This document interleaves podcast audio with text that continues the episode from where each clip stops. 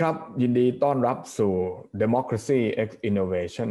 ในสัปดาห์นี้ครับนะผมยังอยู่กับเฟรมสิบพลและก็พี่ปาร์คปุรวิทย์นะครับนะอย่างที่สัปดาห์ที่แล้วเราได้ทิ้งท้ายกันไว้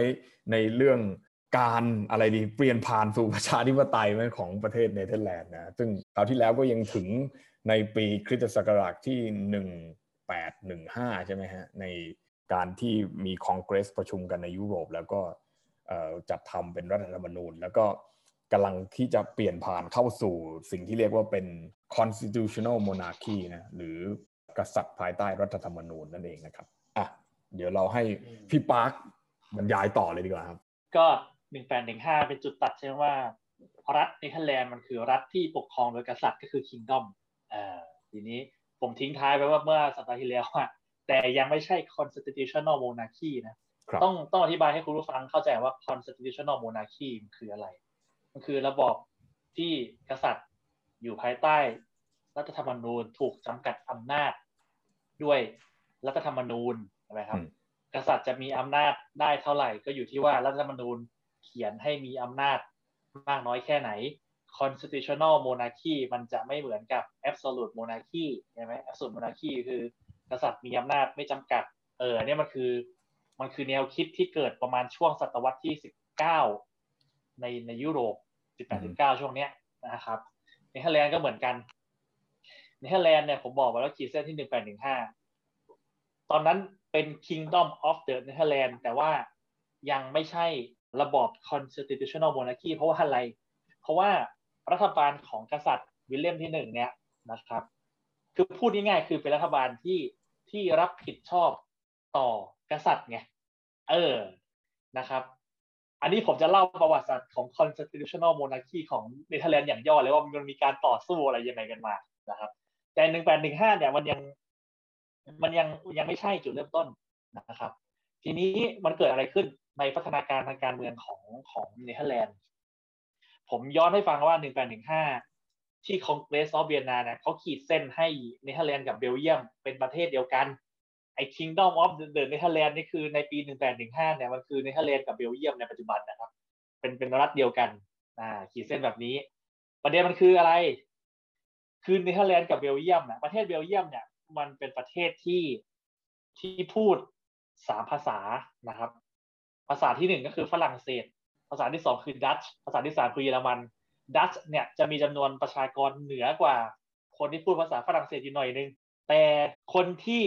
เป็นอีลิทอะของของเบลเยียมอะคือคนที่คนที่พูดภาษาฝรั่งเศสด้วย คือเข้าใจไหมว่า คือถ้าคุณอยากจะมีชีวิตพาไปอยู่มีหน้าที่การงานที่ดีมีความมั่งคั่งมาจากตระกูลที่พูดภาษาฝรั่งเศส คุณไปเรียนโรงเรียนฝรั่งเศส แล้วฝรั่งเศสมันคืออะไร มันคือคาทอลิกไง ครับ ทีนี้เอาพอเห็นผมฉายภาพก่อน พอเนเธอร์แลนด์กับเบลเยียมเนเธอร์แลนด์เนี่ยผมบอกไปแล้วว่ามีความเป็น liberal ค่อนข้างสูง แต่ว่าไม่ได้แปลว่ามันไม่มีคาทอลิกนะมี ครับ คือมี Calvinist มี Lutheran อยู่เยอะ จะมีความเป็น liberal มากกว่าทางใต้เบลเยียมเนี่ยจะมีอิทธิพลของของคาทอลิกอยู่สูงมากอ่าเพราะมาจากฝรั่งเศสนะครับ ครับ ทีนี้มันเกิดอะไรขึ้น มันก็มีความถ้าใช้ภาษาสมัยนี้คือมันมีความเหลื่อมล้ำในหลาย ๆ เรื่องระหว่าง ระหว่างทางตอนเหนือทางตอนใต้เอ้ยตอนเหนือมันทำไมดูมั่งคั่งเลยว่าตอนใต้ทำไมชีวิตมันแร้นแค้นอะไรอย่างเงี้ย มันก็มีความไม่พอใจมันมีความสั่งสม ความไม่พอใจกันก็มีเหตุการณ์ประท้วงกันลุกฮือกัน ใช่ไหมจนในที่สุดเนี่ยในปี 1830 เนี่ยเบลเยียมก็คือประกาศแยกตัวเอง ไม่เป็นส่วนหนึ่งของราชอาณาจักรเนเธอร์แลนด์ต่อไป ก็กลายเป็นจุดเริ่มต้นของประเทศเบลเยียมปัจจุบันเนี้ยอ๋อโอ้เบลเยียมนี่เพิ่งเกิดขึ้นใน1830 นี่เอง 1830 ใช่ครับนี่คือรัฐที่อายุใหม่มากเลยนะเนเธอร์แลนด์เบลเยียมเนี่ย1830 เบลเยียมเป็นประเทศเอกราชกษัตริย์องค์แรกของเบลเยียมนี้ไปให้เป็นเกร็ดความรู้ กษัตริย์องค์แรกของเบลเยียมเนี่ยคือกษัตริย์ลีโอโพลด์ที่หนึ่ง ลองเฟรมลองไอซ์ทราบไหมลีโอโพลด์ที่หนึ่งเนี่ยเป็นใคร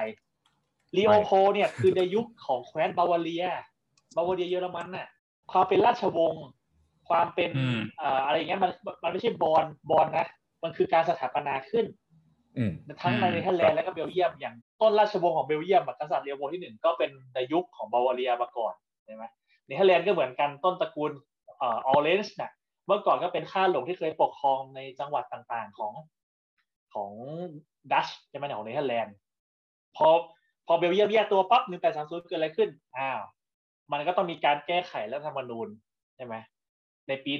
1840แก้เรื่องว่าเอาต่อจากนี้ไม่มีเบลเยียมอีกต่อไปแล้วนะครับ อันนี้ก็ก็เป็นจุดที่หนึ่งอีกจุดหนึ่งมันก็มีการแก้ไขอีกเล็กน้อย ว่าเรื่องของการทำงบประมาณการให้เงินอุดหนุนโรงเรียนอะไรอย่างเงี้ย แต่มันยังไม่ได้แตะจุดหลักของการเป็น constitutional monarchy ทำในปี1840เพราะว่าเบลเยียมมันแยกตัวออกไปเออแต่ว่าที่ผมจะบอกคือความพยายามในการปฏิรูปรัฐธรรมนูญเนี่ยมันก็เริ่มมาตั้งแต่1840เป็นต้นมา ซึ่งเดี๋ยวจะเล่าต่อไปว่าแล้วมันกลายมาเป็น constitutional monarchy ได้ยังไง อืมครับก็จริง ๆก็คือรัฐธรรมนูญเนี่ยมันก็มันก็มีฉบับเดียวใช่ไหม คือเขาก็แก้แก้กันมาใช่ไหมเขาไม่ได้เปลี่ยนใช่ เออ นี่น่าสนใจ เออไหนๆก็พูดแล้วเพราะว่าเทปนี้เราพูดเรื่องรัฐมนูญเป็นหลักใช่ไหม ที่ที่ผมจะบอกคือต้องให้ข้อมูลก่อนไหนๆไอ้พูดแล้วรัฐธรรมนูญในเนเธอร์แลนด์เป็นรัฐธรรมนูญที่มีอายุการใช้งานนะครับหนึ่งในรัฐธรรมนูญที่อายุเก่าแก่ที่สุดในโลกนะครับเป็นอันดับสามของโลกอ่าอันดับหนึ่งคืออะไรสหรัฐอเมริกาหนึ่งเจ็ดเจ็ดหกใช่ไหมครับเออก็ยังใช้มาถึงทุกวันนี้ อันดับสองคือ ถ้าผมจำผิดคือนอร์เวย์อันดับสามเนี่ยคือเนเธอร์แลนด์หนึ่งแปดหนึ่งห้าไงแต่ที่ผมจะบอกคือ รัฐธรรมนูญปัจจุบันเนี่ยที่ใช้อยู่ในเนเธอร์แลนด์เนี่ยนะครับต้นร่างเนี่ยมันไม่ใช่ต้นร่างมาจากปีหนึ่งแปดหนึ่งห้านะมันมีการแก้ไขยกร่างเปลี่ยนอะไรเนี่ยเยอะมากจนกลายมาเป็นรัฐธรรมนูญในปัจจุบัน แต่ว่าจุดเริ่มต้นของการมีรัฐธรรมนูญในเนเธอร์แลนด์เนี่ยมันเริ่มต้นจากปีหนึ่งแปดหนึ่งห้าอายุก็สองร้อยกว่าปีมาแล้ว ก็คือมีฉบับเดียวนี่แหละจริงๆ มันไม่น่าเชื่อเหมือนกันนะว่าว่าจริง ๆ แล้วจากจากที่เรา เหมือนเล่าประวัติศาสตร์อันใกล้มาเนี่ย มันก็ดูไม่ได้เป็นประเทศที่เก่าแก่อะไรมากมาย คือคือจริง ๆ แล้วถ้าจะว่ากันไปจากการเล่าประวัติศาสตร์ของประเทศไทยเนี่ยมันดูจะเก่ากว่าด้วยซ้ำไปในในในแง่นี้นะใช่ไหมแต่คือเหมือนเหมือนเหมือนเขาแบบว่าล้มลุกคุกคานมาได้ในระดับหนึ่งแล้ว พอพอมาถึงจุดที่เขาจำเป็นที่จะต้องมีรัฐนูนเขาก็เขียนรัฐนูนขึ้นมา แล้วก็พอมันมีอะไรที่คิดว่ามันจะต้องปรับเปลี่ยนอย่างเงี้ยอย่างเช่นกระแสถ้าจะพูดการเมืองกระแสรอบๆโลก ในในช่วงเวลานั้นเนี่ยมันก็มีกระแสของประชาชนใช่ไหมเกิดขึ้นก็คือว่าประชาชนเนี่ยก็พยายามที่จะเหมือนกับเรียกร้องให้ประชาชนเนี่ยมีสิทธิ์มีเสียงมีอำนาจมากขึ้นนะคนก็อาจจะเรียกว่าเป็นประชาธิปไตยมากขึ้นก็ได้ มันก็เลยทำให้รัฐที่เป็นกษัตริย์ปกครองที่เป็นโมนาคีเป็นระบบกษัตริย์เนี่ยเปลี่ยนรูปแบบการปกครองมาให้ประชาชนมี มีสิทธิ์มีเสียงมากขึ้น มีส่วนร่วมในการปกครองมากขึ้นนะอย่างเช่นหลาย ๆ ประเทศก็รวมถึงสหราชอาณาจักรด้วยในเวลานั้นนะหนึ่งหนึ่งหนึ่งแปดสี่ศูนย์นี่ก็ก็ก็ใกล้เข้ามาแล้วใช่ไหมซึ่งเนเธอร์แลนด์ก็ก็มีการเหมือนกันใช่ไหมฮะทีนี้มันนำสู่คำถามน่าสนใจครับ คือทีเนี้ยไอการกำเนิดรัฐธรรมนูญเนี่ยคือเราอาจจะเห็นในช่วงประเทศในระยะเวลาช่วงนั้นจะมีกระแสของการปฏิวัติเพื่ออาหารรัฐธรรมนูญอย่างเช่นแบบอเมริกาอย่างเงี้ยครับ ที่มีการปลดแอกจากอังกฤษเดิมแล้วก็สร้างรัฐธรรมนูญใหม่ของตัวเอง แต่ทีเนี้ยกรณีของเนเธอร์แลนด์เนี่ยมันจะเป็นแบบไหนมันจะเป็นการปณีประนอมกับชนชั้นนำเพื่อร่างรัฐธรรมนูญ เป็นรัฐธรรมนูญจากประชาชน หรือจะเป็นรัฐธรรมนูญแบบไหน อันนี้ก็น่าสนใจเหมือนกันครับเนี่ยเดี๋ยวจะเล่าต่อไปเลยพอน้องเฟรมพูดมาตรงนี้เลย เพราะว่าหลังจาก1840 มันจะมี 1848 ในเนเธอร์แลนด์มันกลายมาเป็นรัฐธรรมนูญที่เป็นอยู่ได้ยังไง เออจะเล่าให้ฟังหนึ่งแปดสี่ศูนย์ใช่ไหมผมบอกว่าแล้วมันมีการไปรูปรัฐนูนเสร็จปั๊บพอ ต่อมาอันนี้เป็นการไปรูปรัฐนูนที่สำคัญอีกครั้งหนึ่งในในบริษัทนี่แหละคือหนึ่งแปดสี่แปดหนึ่งแปดสี่แปดเกิดอะไรขึ้น ถ้าน้องไอ้น้องเฟรมนะครับไปดูบริษัทในยุโรปเนี่ยหนึ่งแปดสี่แปดมันเกิดการลุกคือ เกิดการปฏิวัติกันทั่วยุโรปเลยทั่วยุโรปอะหนึ่งแปดสี่แปดเออปฏิวัติกันทั่วเลยรวมไปถึงฝรั่งเศสปฏิวัติอีกรอบหนึ่งกลายไปเป็นสาธารณรัฐที่สองเออในช่วงเวลานั้นอะใช่ที่ที่ผมจะบอกคือกระแสปฏิวัติมันมันเกิดขึ้นทั่วทั้งยุโรปนะครับ อ่าแล้วในเนเธอร์แลนด์มันเกิดอะไรขึ้นในเนเธอร์แลนด์เนี่ย ต่อมากษัตริย์วิลเลียมที่หนึ่งสละราชสมบัติ ให้วิลเลียมที่สองลูกชายขึ้นเป็นกษัตริย์แทนนะครับวิลเลียมที่สองเนี่ย ตอนแรกเนี่ย เป็นเป็นแบบโคตรอนุรักษ์นิยมเลยนะสุดขั้วเลยนะแต่มันมีการบันทึกไว้ในหนังสือหลายเล่มผมไปอ่านมาทุกเล่มเขียนเหมือนกันหมดเลยว่า ในช่วงที่เกิด 1848 การปฏิวัติทั่วยุโรปเนี่ย วิลเลียมที่สองเนี่ย สามารถเปลี่ยนจาก อนุรักษ์นิยมสุดขั้วกลายไปเป็น liberal ได้ภายใน 24 ชั่วโมง 24 ชั่วโมงเลยเหรอฮะ 24 ชั่วโมง คือคือคืออันนี้เป็นบันทึกที่นักการทูตอะไรอย่างเงี้ยเขาบันทึกเลยว่าโอ้เนี่ยในในช่วง 1848 เนี่ยวิลเลียมที่สองกษัตริย์เนเธอร์แลนด์นะคคือพูดกับทูตอะในวงนักการทูตต่างประเทศในเนเธอร์แลนด์ว่า เนี่ยผมเนี่ยเปลี่ยนจากอัน อนุรักษนิยมสุดขั้วกลายไปเป็น liberal ได้ใน 24 ชั่วโมงเพราะว่าอะไรอะก็1848มันเกิดทั่วยุโรปแล้วคือคือถึงแม้ว่าเขาจะไม่เต็มใจจะปฏิรูปอะแต่มันมันมันต้องปรับเปลี่ยนนะไม่งั้นมันมันมันอยู่ไม่ได้ใช่ไหมไม่งั้นตัวเองก็อยู่ไม่ได้เหมือนกันเออ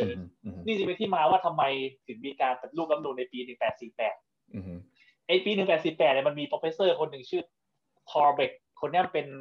เป็น professor ที่แบบก็เก่งเรื่องรัฐธรรมนูญมากเลยแล้วเขาก็เป็นสมาชิกของ ของถ้าเทียบของไทยก็คือวุฒิสภาแหละ ในเนเธอร์แลนด์เนี่ยสภาสภาเป็นระบบของสภา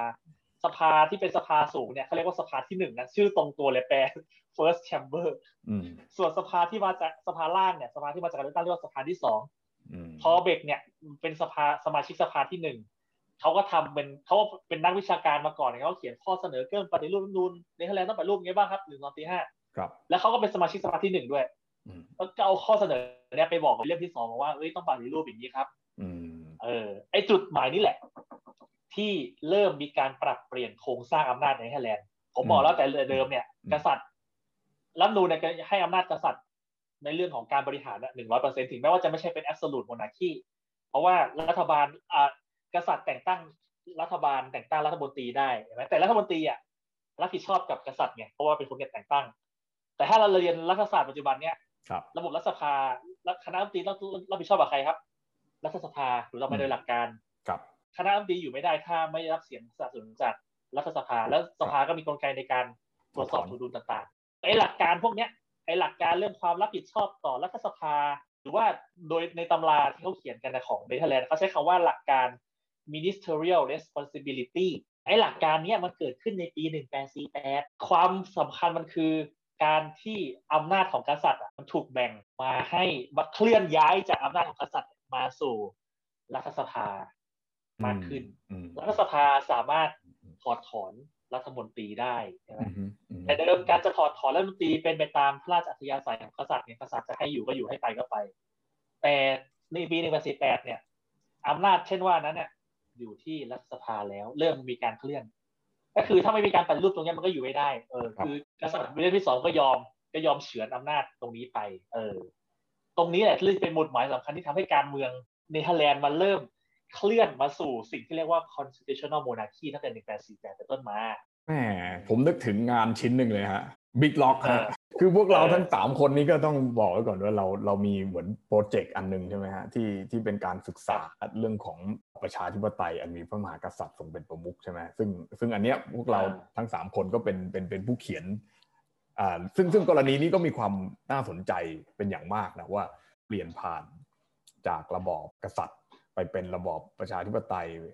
อันมีพระกษัตริย์เป็นมุกหรือนะใช้คำว่ากษัตริย์ภายใต้รัฐมนูลดีกว่าเพราะว่า มันมันไม่ค่อยมีที่ไหนใช้นะ ก็มีงานอยู่ชิ้นหนึ่งเหมือนกัน ที่ใช้ว่าเป็น parliamentary monarchy อะไรประมาณนี้ก็คือ คือคือการที่เปรียบเทียบว่าการที่มีกษัตริย์อยู่คู่กับรัฐสภานั้นเนี่ยความสัมพันธ์ระหว่างสถาบันกษัตริย์กับสถาบันรัฐสภานั้นมีมีเป็นอย่างไรกันบ้างใช่ไหมซึ่งซึ่งซึ่งตรงนี้มันมันบางบางประเทศก็ไม่เหมือนกันอย่างอย่างเช่นเมื่อกี้ที่ที่พี่ปาร์คเล่าเรื่องว่าก่อนหน้าที่จะมาเป็น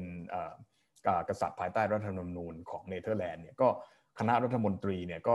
รับผิดชอบต่อกษัตริย์เนี่ยถูกป่ะเพราะกษัตริย์เป็นเป็นผู้แต่งตั้งอย่างเงี้ยแต่ว่าในปัจจุบันเนี่ยเบลเยียมก็ยังเป็นอย่างนั้นอยู่นะคือคือเท่าที่ผมอ่านงานนั้นมาคือเบลเยียมอะก็คือการที่จะลาออกเนี่ยไม่ได้ไปลาออกกับสภาไปลาออกกับกษัตริย์เพราะว่าเหมือนกับว่า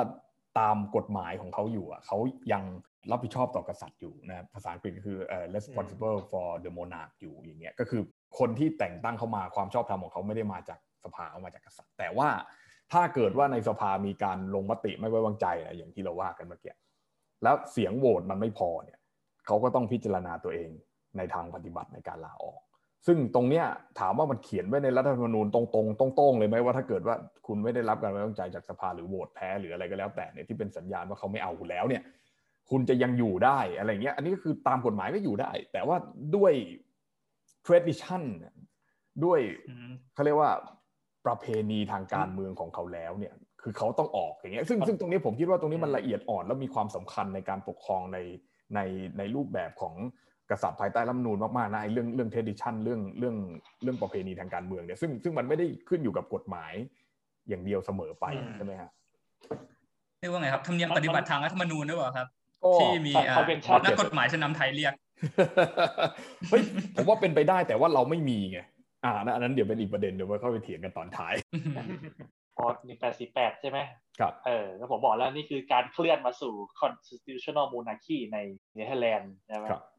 การไปรูปรัฐธรรมนูญในเนเธอร์แลนด์มันมันจะเกิดขึ้นที่สำคัญอีกครั้งหนึ่งต้นศตวรรษที่ยี่สิบเออหนึ่งเก้าหนึ่งเจ็ดหนึ่งเก้าหนึ่งเจ็ดเกิดอะไรขึ้น คือต้องบอกก่อนว่า พัฒนาการทางการเมืองระบอบประชาธิปไตยในเนเธอร์แลนด์มันไม่ได้มาเป็นแพ็กเกจตุ้มเดียวนะครับ ผมบอกไปแล้วหนึ่งแปดสี่แปดมันคือการเคลื่อนมาสู่ constitutional monarchy แต่มันยังไม่ไปถึงสิ่งที่เรียกว่า universal suffrage สิทธิในการเลือกตั้งอะอ่า มันยังไม่ได้ขยายทั่วไปเป็นการทั่วไปสำหรับทุกคนในอดีตเนี่ยคนที่จะมีสิทธิเลือกตั้งได้ มันก็มีแค่ยอมเดียวใช่ไหมคนที่มีทรัพย์สินมีเงินทองบ้างข้างก็มีคนอยู่ยอมเนี้ยในเนเธอร์แลนด์เนี่ย หลักการเรื่อง universal suffrage มีการแก้ไขรัฐนูลในปี 1917 แต่สิทธิในการเลือกตั้งเนี่ยเขาให้เขาให้ผู้ชายก่อนนะ 1917 อะเออ เป็นการทั่วไปเลยผู้ชายมีสิทธิเลือกตั้งแล้วหนึ่งเก้าหนึ่งเก้าเขาถึงให้ผู้หญิงมีสิทธิเลือกตั้งการให้สิทธิเลือกตั้งหนึ่งเก้าหนึ่งเจ็ดเนี่ย มันมาพร้อมกับสิ่งที่เรียกว่าระบบเลือกตั้งแบบสัดส่วนในเนเธอร์แลนด์อ่าโอเคถามว่าทำไมเรื่องนี้ถึงสำคัญ คือเนเธอร์แลนด์นะผมต้องให้ข้อมูลแบบว่ามันไม่ใช่สังคมที่เป็น homogeneous society นะครับ เป็นถ้าภาษาวิชาการคือเป็น divided society ถามว่าทำไมถึง divided เพราะเป็นสังคมที่มีกลุ่มคนที่มีความแตกต่างสุดขั้วกันมาก อย่างเช่นโปรเตสแตนต์ใช่ไหมคาทอลิก socialist อ่า liberal อยู่ที่ว่าคุณจะแบ่งแบบไหนอะ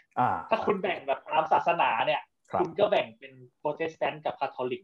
แต่ถ้าคุณแบ่งตาม class social class ทางสังคมเนี่ย คุณก็แบ่งได้เป็น socialist กับ liberalและกลุ่มพวกนี้เนี่ยคือคือคือก็จะอยู่เขาเรียกอะไร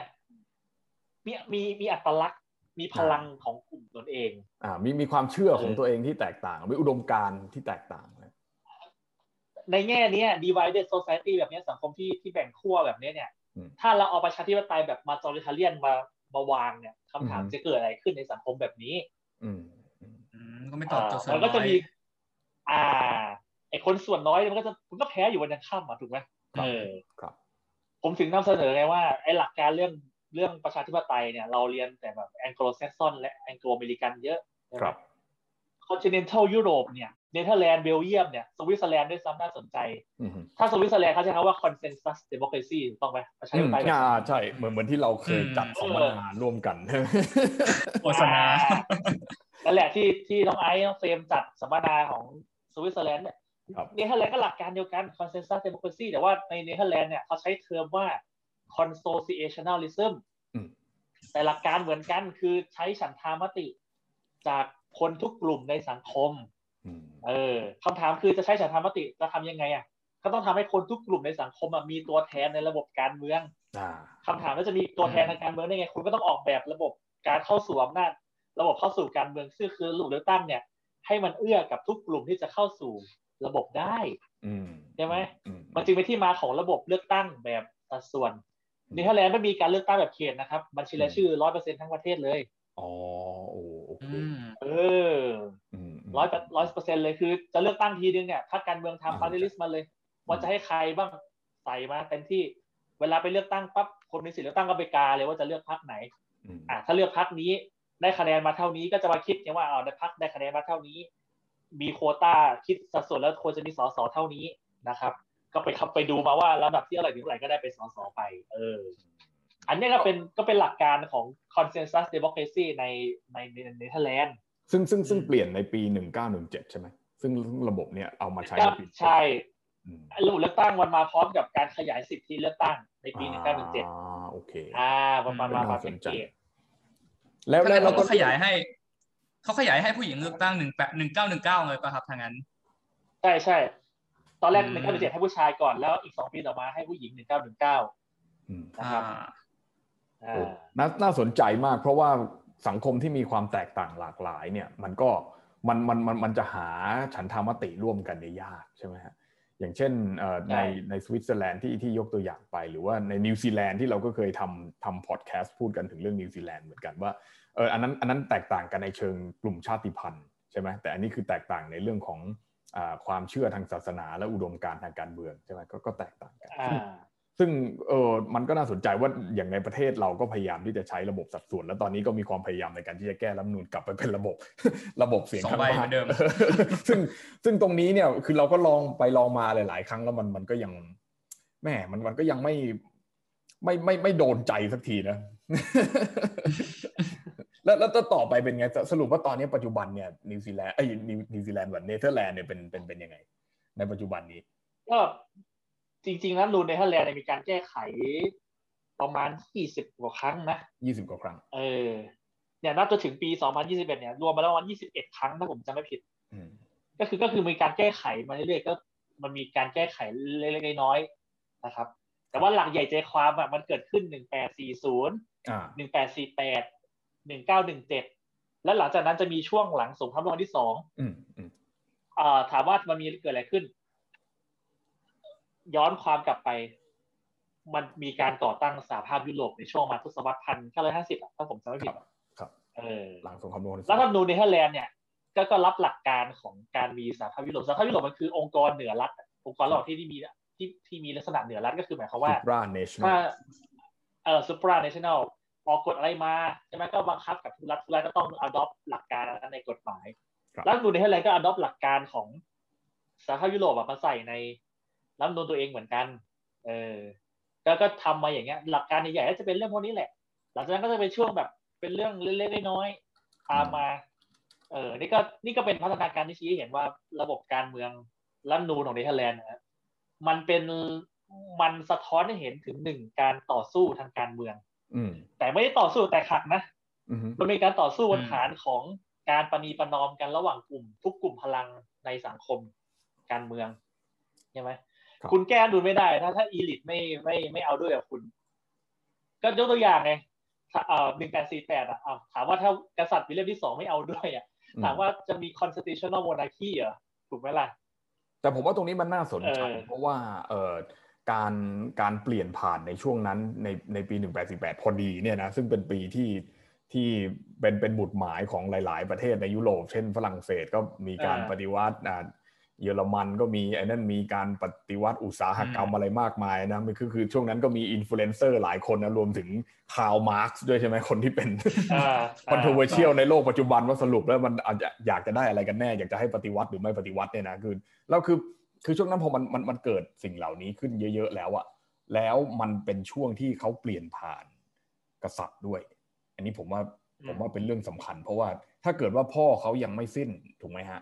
แล้วพ่อเขายังพ่อสละราชสมบัติเออเออนั่นแหละนั่นแหละ ถ้าเกิดว่าเขาเขาเขาเขาเขาไม่มีรอยต่อตรงเนี้ย มันก็อาจจะไม่ได้มีการเปลี่ยนแปลง 24 ชั่วโมงแบบที่เราเราคุยกันได้ถูกไหมเพราะว่ามันมันมันอาจจะไม่ง่ายขนาดนั้นอะในในในคนเก่าที่ที่อยู่ดีๆจะมาพลิกฟ้าพลิกแผ่นดินแบบเนี้ยแล้วคือพอคนใหม่ขึ้นมาเขาอาจจะมีหัวคิดแบบนี้มาตั้งแต่แรกอยู่แล้วก็ได้เขาอาจจะคุยกับพ่อเขาอะไรก็ได้นี่อันนี้เราก็ไม่รู้นะมันเป็นมันเป็นแบบ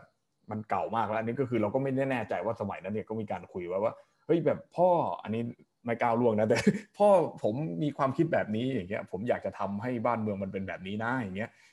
พ่อคิดว่ายังไงอะไรเงี้ยพ่อก็อาจจะคิดว่าโอ้ยุคสมัยของพ่อมันหมดไปแล้วลูกเอาเลยอะไรประมาณนี้ก็ได้นะเหมือนเหมือนในหนังแบบหนังฮอลลีวูดที่บอกว่าโอเคเดี๋ยวสมัยของเรามันหมดไปแล้วให้ให้ให้ลูกขึ้นมาแทนอะไรเงี้ยแล้วแล้วแล้วเขาก็พยายามที่จะเคลื่อนปรับตัวของเขาให้ให้มันมากขึ้นแต่อย่างไรก็ตามทั้งนั้นทั้งนี้มันก็คือขึ้นอยู่กับความ ความความคิดในรูปแบบของการการเปลี่ยนผ่านแบบปณิปนอมอย่างที่พี่ปาร์คบอกก็คือคือมันมันมันไม่ใช่การเปลี่ยนก็ดูอ่าผมผมไม่อยากจะพูดอย่างนี้นะแต่คือผมผมเท่าที่ผมดูคือประเทศที่มันแบบปฏิวัติแบบเจออะไรแล้วแบบไม่ได้ปุ๊บก็เอาเลยซัดกันเลยเนี่ย อันนี้มันไม่ค่อยจะประสบความสำเร็จนะพี่ฝรั่งเศสอะกว่าจะเป็นสาธารณรัฐที่ห้าหนึ่งเก้าห้าแปดใช่ไหมครับอ่านับย้อนกลับไปที่หนึ่งเจ็ดแปดเก้ากี่กี่ร้อยปี ใช่ และและและทุกวันนี้ก็ไม่ใช่ว่าจะนิ่งนะพี่คือคือเอาจริงคือผมผมผมรู้สึกว่าการปฏิวัติฝรั่งเศสทุกวันเนี้ยมันยังไม่จบ อันนี้ถ้าถ้ามองในมุมมองผมก็คือ มันยังมีความพยายามที่จะมีการแตกหักกันต่อไปในในในในขั้นต่อไป ซึ่งผมก็ไม่รู้มันจะไปถึงขั้นไหนนะคือแบบคือคือยังไม่จบอะคือแบบเออมีมีอะไรกูก็ประท้วงต่ออะไรประมาณนั้นนะซึ่งมันยังไม่จบจริง ๆ ในในฐานะที่ ที่ที่มันเป็นความต่อเนื่องในความไม่ต่อเนื่องอะเราบอกมันไม่ต่อเนื่องใช่ไหมมันมีสาธารณรัฐมีคิงดอมมันสลับกันไปสลับกันมาแต่ในปัจจุบันมันเหมือนการต่อสู้ของของอุดมการณ์ของ 1789 มันยังไม่จบอย่างเงี้ยคือมีคนกลับไปอ้างอยู่เรื่อยๆ โดยโดยเฉพาะคำขวัญ liberty equality fraternity เนี่ยคือสิ่งเหล่านี้คือแบบอ่าคืออ้างกันจนจนรู้สึกว่าเฮ้ยภารกิจของการปฏิวัติมันยังไม่จบนายอย่างเงี้ยแล้วแล้วคือคือผมก็ไม่แน่ใจว่ามันจะ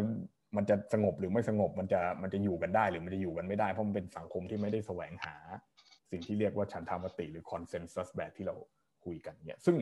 ซึ่งหนึ่งประเทศที่ปฏิวัติแล้วแล้วแล้วแล้วหาตรงนี้ได้เจอก็คือคืออังกฤษเนี่ยสหราชอาณาจักร ซึ่งซึ่งเขาก็อ่าหลังจากที่มีการตัดคออันนั้นไปนั่นแหละก็ก็ก็ก็ก็ไม่เอาอีกเลย คือแบบไม่ไม่ไม่ไม่ตัดแล้วอะไรประมาณเนี้ยคือแบบพอแล้วไม่ไม่ไม่ต้องฆ่าฟันกันแบบเลือดนองนองเลือดเยอะ ๆ แบบนั้นอีกแล้วอะไรเงี้ยซึ่งอาจจะมี ความขัดแย้งบ้างอะไรเงี้ยซึ่งผมคิดว่าอย่างอย่างเงี้ยคือเราก็ทำอันนั้นนะนะการศึกษาชิ้นนั้นของเรามาเนี่ย ซึ่งเราก็เห็นว่าการที่เราไปดูหลาย ๆ ที่หลาย ๆ ทางมาแล้วแล้วแล้วถ้าจะพูดในในแบบของการตั้งมั่นของประชาธิปไตยหน่อยนนี้เป็นภาษาอเมริกันอีกแล้วนะคือคือคือการที่เราไปศึกษามารอบโลกอะแล้วเราเห็นอะก็คือประเทศที่มันทำสำเร็จอะคือมันเป็นประเทศที่มันค่อย ๆทำดังนั้นแหละ คือ ใช่ป่ะคือมันไม่ใช่ประเทศที่ รีบรีบๆกินให้มันหมดไปมันกินทีละคำอะไรอย่างเงี้ยอ่าไม่มีจบในคราวเดียวหรอกครับ เนเธอร์แลนด์เนี่ยมัน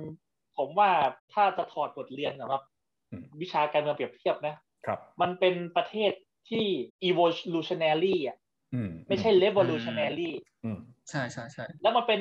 evolutionary ในกรอบเชิงสถาบันด้วยเล่นในกรอบเชิงสถาบันไม่ได้ไปรวมระดมระดมระดมพลกันมาแล้วก็มาแต่ว่าฟาดฟันกันนะแต่มันคือการ การเจรจาต่อรองการต่อสู้กันในในกรอบของเชิงสถาบันใช่ไหมครับฝ่ายฝ่ายกษัตริย์ก็ต่อรองฝ่ายนักการเมืองฝ่ายประชาชนก็ต่อรองทุกคนต่อรอง เจรจาต่อรองกันจนถึงจุดที่มันแบบกลายมาเป็นระบอบที่มันนิ่งในปัจจุบันใช่ไหมแล้วผมคิดว่ารัฐธรรมนูลเนเธอร์แลนด์มันคือ มันมีความสามารถในการปรับเปลี่ยนได้ตลอดเวลาอืมในในภาษาการศึกษากฎหมายรัฐธรรมนูลใช้คำว่า adaptive capacity อืมอืมอืมเอาถ้าอืมอันนี้ถ้าอันนี้ถ้าถ้ารัฐธรรมนูลคุณไม่มี adaptive capacity คุณแข็งทื่ออย่างนั้นอะอืมเหตุการณ์โลกมันเปลี่ยนไปแล้วถามว่า คุณรัฐธรรมนูลจะอยู่ได้ยังไงอืมแล้วแล้วเพราะเพราะมันมี adaptive capacity อันเนี้ยอืมมันถึงสามารถเขาเรียกว่า เอื้ออำนวยให้เกิดไอสิ่งที่เรียกว่า consensus democracy ในเนเธอร์แลนด์ได้ใช่ไหมอืมเออ คือถ้าไม่ถ้าถ้าไม่มีความสามารถในการปรับเปลี่ยนปรับตัวแข็งทื่อแก้ไขรัฐธรรมนูลยากเนี่ยอืมใช่ไหม คือกระบวนการแก้ไขมันก็ยากแหละใช่แต่แต่ไม่ใช่ว่าแก้ไขไม่ได้เลยเนี่ยผมว่าเนี่ยมันมันจะมีปัญหา การแก้ไขรัฐธรรมนูลในเนเธอร์แลนด์นะเชื่อไหมผมก็ไปอ่านตัวบทมากำลังเขียนบทความอยู่เนี่ยสมมุติว่าเสนอร่างแก้ไขเข้าไปแล้วนะวันละที่หนึ่งเนี่ย ถ้าสภาเห็นชอบนะครับรู้ไหมเกิดอะไรขึ้น รัฐบาลต้องยุบสภานะเพราะว่าเขาเขากลัวว่าเออถ้าเกิดว่าไม่ยุบมันจะมีผลต่อการแก้อย่างเงี้ยรัฐบาลจะมีอิทธิพลอย่างเงี้ยไม่ไม่เชิงไม่เชิง โดยหลักการเขาหมายความว่าที่เขายุบสภาเนี่ยเพื่อ มันกลับไปยึดโยงกับประชาชนอีกครั้งหนึ่งก่อนอืมอืมอ่า พอยุบสภาเลือกตั้งใหม่ปั๊บกลับมาใหม่ อ่า ถึงค่อยมาดำเนินการวาระที่สองวาระที่สามต่อ เออ น่าสนใจดีนะอืมผมก็เออตั้งแปลกใจเดียวเออมีอย่างนี้ด้วยวะเนี่ยในฐานะที่เฟรมเฟรมไปรีวิวงานมาเยอะเนี่ยเฟรมฟังเรื่องเนเธอร์แลนด์ของพี่ปาร์คแล้วมีความเห็นว่าไง ครับอ่า ตัวรัฐธรรมนูญมันก็มี อืมจะว่าไปมันก็น่าสนใจ เพราะว่าการ consolidate ไปสู่รัฐธรรมนูญเนี่ย ถ้ากลับไปสู่ไอพัฒนาการของตัวเนเธอร์แลนด์ไม่ว่าจะเป็นตัวของรัฐเอง หรือแม้แต่ต้องตัวรัฐธรรมนูญเองเนี่ย หรือเราจะกล่าวได้อย่างนี้ว่าไออิทธิพลการเปลี่ยนแปลงไอทีละขั้นตอนทั้งหมดเนี่ยมันเป็นผลพวงจากการเปลี่ยนแปลงทางประวัติศาสตร์ด้วยหรือเปล่ามากกว่าภายในหรือเปล่า เพราะว่าในแง่หนึ่งในสังคมของเนเธอร์แลนด์อะถ้าจะบอกว่ามันเป็น fragment ขนาดที่ว่ามันมีกลุ่ม อัตรากษณ์กลุ่มทางชนชั้นอะไรย่อยๆเต็มไปหมดแล้วทีเนี้ยเท่ากับว่าการที่สามารถปณีประนอมได้ เป็นเพราะว่ากระแสสังคมในขณะนั้นมันเอื้ออำนวยมาโดยตลอดหรือเปล่าไม่ว่าจะเป็นช่วงสงครามที่ทำให้ก่อตัวกลายเป็นรัฐได้ หรือแม้กระทั่งกระแสของการปฏิวัติที่นำมาสู่การยินยอมให้มีรัฐธรรมนูญภายใน24 ชั่วโมงด้วยหรือเปล่า คือโอเค เราอาจจะถือว่าเป็นโชคของเนเธอร์แลนด์ด้วยเปล่าในทำให้เกิดการเปลี่ยนผ่านมาได้ ในแต่ละขั้นจนกระทั่งมีรัฐธรรมนูญได้ แล้ว พอกลารว่ามันมีโครงสร้างไปแล้วเนี่ยมันก็สามารถเกิดการปณิประนอมหลาย ๆ กลุ่ม เข้ามาให้เกิดการเปลี่ยนแปลงได้ตรงนี้จะอธิบายยังไงดีครับว่าเป็นปัจจัยจากอะไร ปัจจัยจากสงครามปัจจัยทางเศรษฐกิจหรือปัจจัยอะไรที่ทำให้เนเธอร์แลนด์มันไปได้ราบลื่นขนาดนี้ครับผมว่าปัจจัยภายนอกนะส่วนหนึ่งอืมส่วนสำคัญนี่แหละ เพราะว่าประเทศเนเธอร์แลนด์เนี่ยมันคือประเทศเล็กๆนะถ้าดูตามแผนที่ไม่ได้เล็กๆมากและเป็นประเทศที่ถูกอิทธิพลของต่างชาติอะรอบๆอะมันแทรกแซงมาตลอดระยะเวลาประวัติศาสตร์อะ มีหลายปัจจัยน่าน่าน่าสนใจเรื่องเรื่องที่พี่ปาร์คพูดว่าเป็นประเทศเล็ก เพราะว่าผมตอนที่ผมไปเรียนวิชาทฤษฎีการเมืองกับอาจารย์คนหนึ่งอะเขาก็พอสอนถึงเรื่องลุตโซอะเรื่อง general view อะก็คือเป็นเป็นฐานคิดของเรา consensus ทั้งหลายในในยุโรปอะก็คือลุตโซก็ก็เป็นเหมือนกับ founding father ในเรื่องของ consensus อะไรเงี้ยเขาก็เขาก็ถามว่าใครเคยไปเจนีวาบ้างอะไรเงี้ยเจนีวาสวิตเซอร์แลนด์ก็มีคนในห้องยกมืออยู่ไม่กี่คนอ่า เคยไปเจนีวาแล้วเขาก็ถามว่าเป็นไงบ้างไปเจนีวาเขาไอ้ก็บอกโอ้มันก็สวยดีนะบ้านเมืองก็ก็น่ารักดีอะไรเงี้ยเมืองน่าอยู่อะไรเงี้ยอาจารย์เขาบอกสังเกตไว้ว่ามันเล็กเพราะมันเล็กไงความคิดเรื่อง general view มันถึงเป็นไปได้ ก็เพราะว่าถ้าเกิดว่าคุณมีคนมากมายมากมากอะ คือคนมันเยอะมากขึ้นเท่าไหร่ความคิดมันยิ่งแตกต่างกันร้อยพ่อพันแม่มากขึ้นเท่านั้นการการที่จะมามามาทำให้มันเห็นตรงกันในเรื่องใดเรื่องหนึ่ง หรือเกิดฉันทามติในเรื่องใดเรื่องหนึ่งโดยที่ความขัดแย้งมันน้อยที่สุดเนี่ยมันค่อนข้างที่จะเป็นไปได้ยาก แล้วอีกอย่างหนึ่งก็คือ อย่างที่เราบอกว่าประวัติศาสตร์และปัจจัยภายนอกเรื่องของเนเธอร์แลนด์อย่างเงี้ยนะว่าเอา Prince ของ Orange ที่เบอร์กันดีมาเป็นก่อนอะไรเงี้ยจนจนทำให้คนที่เขาคิดว่าคนที่อยู่ในประเทศนั้นเนี่ยการเล่าเรื่องของชาติการเล่าเรื่องของประวัติศาสตร์ในในในในประเทศของเขาอะมันทำให้เขารู้ว่าอ๋อจริง ๆ แล้วอะคือความเป็นชาติเนี่ยมันไม่ได้เป็นกลุ่มก้อนเดียว แบบนั้นแล้วเราก็จะต้องรักษาความเป็นชาติแบบนี้ไว้อะถูกปะคือคืออันนี้อันนี้แบบหนังสือความเป็นชาติแล้วนะคือคือ อันนี้เราจะกลายเป็น anti-nationalist ป่ะฮะแบบว่าไอ้พวกชังชาติอะไรเงี้ยนะคือคือคือผมรู้สึกว่ายิ่งเราเน้นย้ำว่าความเป็นชาติของเรามันเป็นเป็นกลุ่มก้อนเป็นปึกแผ่นเดียวกันมากขึ้นเท่าไหร่อะมันยิ่งทำให้การเปลี่ยนแปลงมันไม่เกิดขึ้น เพราะว่าการเล่าประวัติศาสตร์ชาติของเราอะมันมันกลายเป็นสิ่งศักดิ์สิทธิ์ที่เปลี่ยนแปลงไม่ได้แล้วอะไร เชื่อไหมน้ำนูในเฮแลนด์อะ ไม่มีคำปาลบนะครับไปเปิดดูในเว็บได้ preamble อะใช่ไหมรัฐนูนหลาย ๆ ประเทศเนี่ยเหมือนเหมือนของเราก็เป็นสัพพมัสดุอะไรอย่างเงี้ยอ๋ออันนั้นต้องต้องบอกมาว่าอุ้ยประเทศชาติเราเนี่ยมีที่มาอย่างไรถึงมาเกิดรัฐนูนฉบับนี้ต้องต้องมีบอกกันว่า preamble ของรัฐนูนมันเกิดวันไหนแต่ในไทยแลนด์ไม่มีนะมาถึงเปิดมาเลยชับเอ่อบทที่หนึ่งสิทธิเสรีภาพ ก็คือคือน่าสนใจเขาไม่ได้เขาไม่ได้ให้ความสำคัญว่าโอ้โหชาติมันเป็นอย่างนั้นอย่างนี้แล้ว แล้วมันจะมีลักษณะวิจิต มีลักษณะแข็งมีลักษณะที่มันมันไม่ห้ามเปลี่ยนตรงนี้อะไรแบบนี้คือรัฐมนูญบ้านเราเนี่ย เรามีเขียนไว้ในบทแก้รัฐมนูญด้วยซ้ำไปว่าห้ามแก้อะไรอะถูกป่ะพี่เออคืออันนั้นเนี่ยมันมันคือลักษณะที่เป็นรัฐมนูญแข็งมากๆเลยนะผมไม่รู้ใช้คำภาษาไทยคำอื่นว่าอะไรมันมันแข็งแบบที่มันมันแก้ยากอะแล้วมันมันมีข้อห้ามเต็มไปหมด แล้วมันไปกระทบต่อสำนึกความเป็นชาติของ ของไทยเราด้วย ซึ่งหลาย ๆ คนก็บอกว่าสังคมไทยเป็นสังคมมุขปาฐะสังคมแบบเล่าเรื่องเล่าปากคำปากกันนะคือไม่ต้องเอาหลักฐานมาพูดก็ได้อะถ้าเกิดว่าคุณสามารถที่จะเล่าให้คนมันเชื่ออะไรได้สักอย่าง แล้วมันเป็นความเชื่อมันก็คือความเชื่ออะไรประมาณนั้นนะคือแล้วแล้วมันก็เกิดอย่างนั้นคือและอีกอีกอย่างหนึ่งที่ผมอยากจะพูดก็คือเนเธอร์แลนด์เนี่ยเขาเป็นประเทศที่ค่อนข้างที่จะมีรายได้สูงแอบอันนี้อันนี้เข้าเรื่องผมเองแล้วผมไม่พูดมากแล้วคือผมผมคิดว่าการทำให้มันมีตัวเลือกทางการเมืองมากขึ้นอะ มันมันก็ขึ้นมันก็มีปัจจัยทางเศรษฐกิจเข้ามาเกี่ยวข้องด้วยอะไรอย่างเงี้ยแต่อันนี้ก็คล้ายๆทฤษฎี modernization นะแต่แต่ก็ไม่ใช่เลยสัทีเดียวก็คือ คือมันมีรายได้สูงแล้วมันมันมีการ distribute มีการกระจายรายได้ที่มันที่มันเป็นเป็นเป็นธรรมหรือไม่อย่างไรอันนี้อันนี้มันก็คงจะคงจะคงจะต้องไปค้นกันอีกเยอะเลย เพราะว่าซึ่งตอนนี้ก็เห็นด้วย เพราะว่าพอพูดถึงว่าสังคมมันมีความหลากหลายเนี่ย คือไอ้กลุ่มผลประโยชน์ทางเศรษฐกิจอะมันก็หลากหลายตามไปด้วยทีเนี้ย มันเลยเป็นเหตุหนึ่งหรือเปล่าที่ทำให้การเปลี่ยนแปลงรัฐธรรมนูญหรือการกระจายผลประโยชน์เนี่ยมันต้องกระจายหลายกลุ่มมากขึ้นเพราะว่ามันมีกลุ่มผลประโยชน์ที่มากและการต่อรองที่มาก เพราะงั้น ถ้าเกิดจะยึดกับกลุ่มใดกลุ่มหนึ่งเป็นพิเศษอะมันจะถูกกดดันจากไอ้กลุ่มที่เหลือๆอีกหรือเปล่า มันเลยทำให้รัฐธรรมนูญมันค่อนข้างจะ